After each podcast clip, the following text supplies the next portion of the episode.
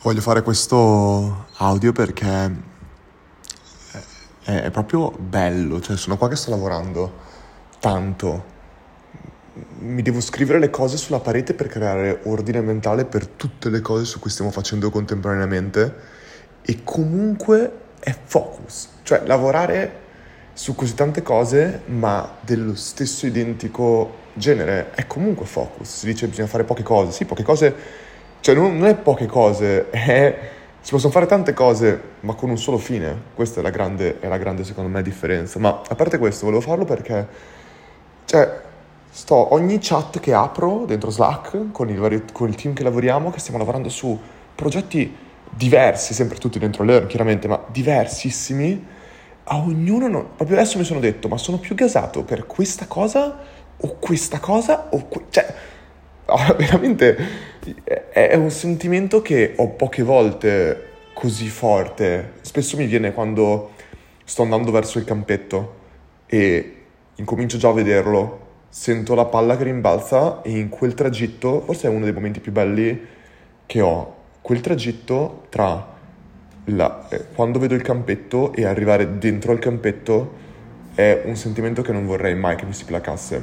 E l'altro giorno ho proprio parlavo con Susi di notte perché stavamo lavorando di notte in quel momento lì insieme e che è un'altra cosa che mi piace tantissimo fare, eh, lavorare con Susi di notte, eh, le cose, perché poi non è lavorare, è proprio immaginare, credere, non lo so cosa. E l'ho proprio scritto, adesso forse lo vado a cercare. Eccolo qua. Comunque non so te, ma io sono davvero gasato per questa cosa. Il fatto di avere una nuova variabile nell'equazione e di vedere come andrà mi gasa tantissimo. E sono anche gasato per... Beh, Beh, sono cose che eh, so che possono gasare forse solo me e te ed è un sentimento che spero di non perdere mai. Ce l'ho sempre avuto, anche quando facevo lanci per altri. È come scoprire un po' di più del mondo ogni volta, testare cose che altri non possono testare e immagazzinare ogni informazione per fare meglio quella dopo. Cioè, queste cose sono cose che lo so che uno dirà, sì, tutti lavoriamo su delle cose, vero, verissimo, ed è, bello che sia così. Ed è un sentimento che io non vorrei mai perdere. Cioè, amare così tanto quello che faccio da fermarmi un attimo ora e fare un podcast dicendo sono contentissimo di quello su cui stiamo lavorando, sono felicissimo di con chi sto lavorando e va tutto bene nella mia vita. Cioè, è raro poter dire così, ho avuto momenti che non era così. Eh ed è bello, cavolo, è bello raggiungere questo punto. E raggiungere questo punto dopo due anni e mezzo, non che non avessi avuto tantissimi momenti così, ma è proprio un periodo di incredibile creatività.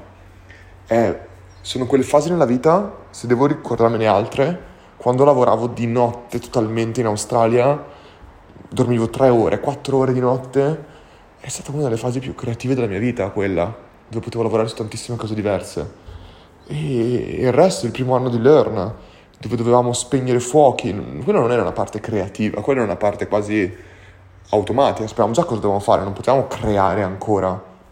Però vedere tutta questa così bella evoluzione, non avere la pressione addosso di persone esterne. Ho un miliardo di pressione, eh? Ragazzi, cioè, tutti noi del team Learn abbiamo una valanga di pressione, ma la pressione che abbiamo non è da investitori, non è da persone che vengono lì e ci dicono oh, perché non crescete così tanto? Perché non spingete? Perché non fate questo?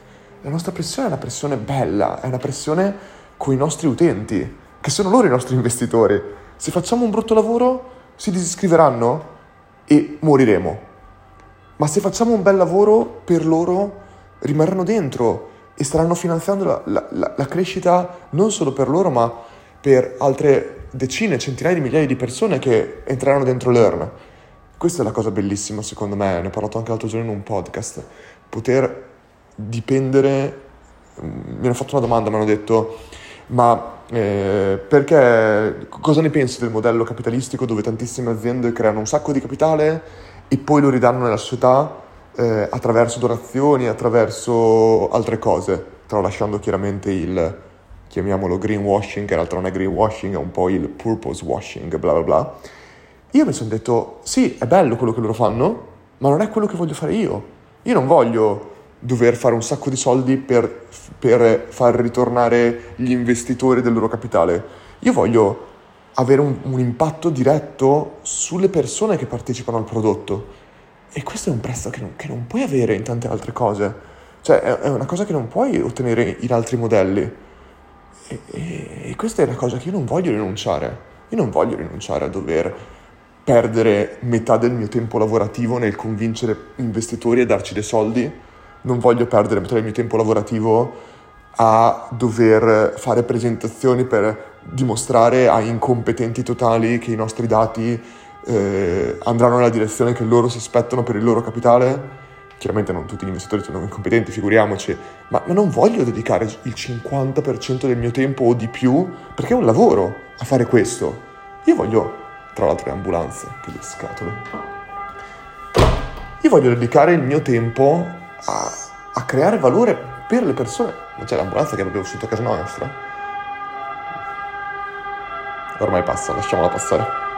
È bello anche questo del mio podcast, un po' così veri. Io voglio dedicare il 50%, il 100%, il 120% del mio tempo a conoscere e avere un impatto sulle persone che stanno contribuendo a quello. E questa è una cosa che è difficilissimo fare, proprio perché all'inizio tante aziende non hanno il lusso di riuscire a partire in bootstrap e fare un lancio immediato di successo come abbiamo fatto noi. Ma se riesci a superare quel limite e ti, passatemi il termine, accontenti. E che cosa vuol dire accontenti? Accontenti vuol dire che se anche hai un periodo flat dove non cresci quanto potresti, chi se ne strafotte? eh, scusatemi ragazzi però questa ambulanza, cioè, non so cosa stia succedendo, ma chi se ne strafrega se abbiamo avuto dei periodi dove non crescevamo? Io più volte, e questo l'ho detto in diversi eventi e altre cose, oggi non misuro il nostro successo dalla crescita economica di Learn, dal numero di utenti di Learn, perché eh, se tutte le cose che fai devono per forza avere un impatto in quello, non, non potrai fare que- certe cose che avranno che, che, che un investimento che avrà un impatto nel futuro, vero? E certe cose prendono tempo. Quindi io misuro veramente il successo a oggi anche con il... Cavolo, sono felice oggi di fare quello che faccio. Penso che il mio team e le persone che lavorano a questo progetto siano felici di lavorare con me e di lavorare in questo team e in questo progetto? Eh, cavolo, questa è una domanda che bisogna porsi. Sono, sono felice di quello che sto facendo? Se questo è vero e Learn sopravvive, come sta sopravvivendo benissimo adesso economicamente, eh, io sono, cavolo, sono felice, mi basta questo. Non ho bisogno che invece di eh, 20.000 utenti iscritti paganti ce ne siano 200.000. Sì, fantastico se diventano 200.000, perché vuol dire che stiamo avendo un impatto su più persone. Ma, ma, ma, se ce ne fossero 20.000 e rimanessero 20.000, cavolo, e però possiamo avere un impatto reale su quelle 20.000, 20.000 persone, che sono tante sono tante, cioè nel senso se le metti in una stanza sono fottutamente tante. E che ci basiamo sempre soltanto sui numeri. E diciamo no, dobbiamo averne di più, dobbiamo averne di più, non me ne frega uno stracazzo di averne di più e di avere un impatto minimo su di loro, voglio averne anche poche, ma avere un impatto profondo con quello che facciamo. E questo non ha prezzo secondo me. E sono felice.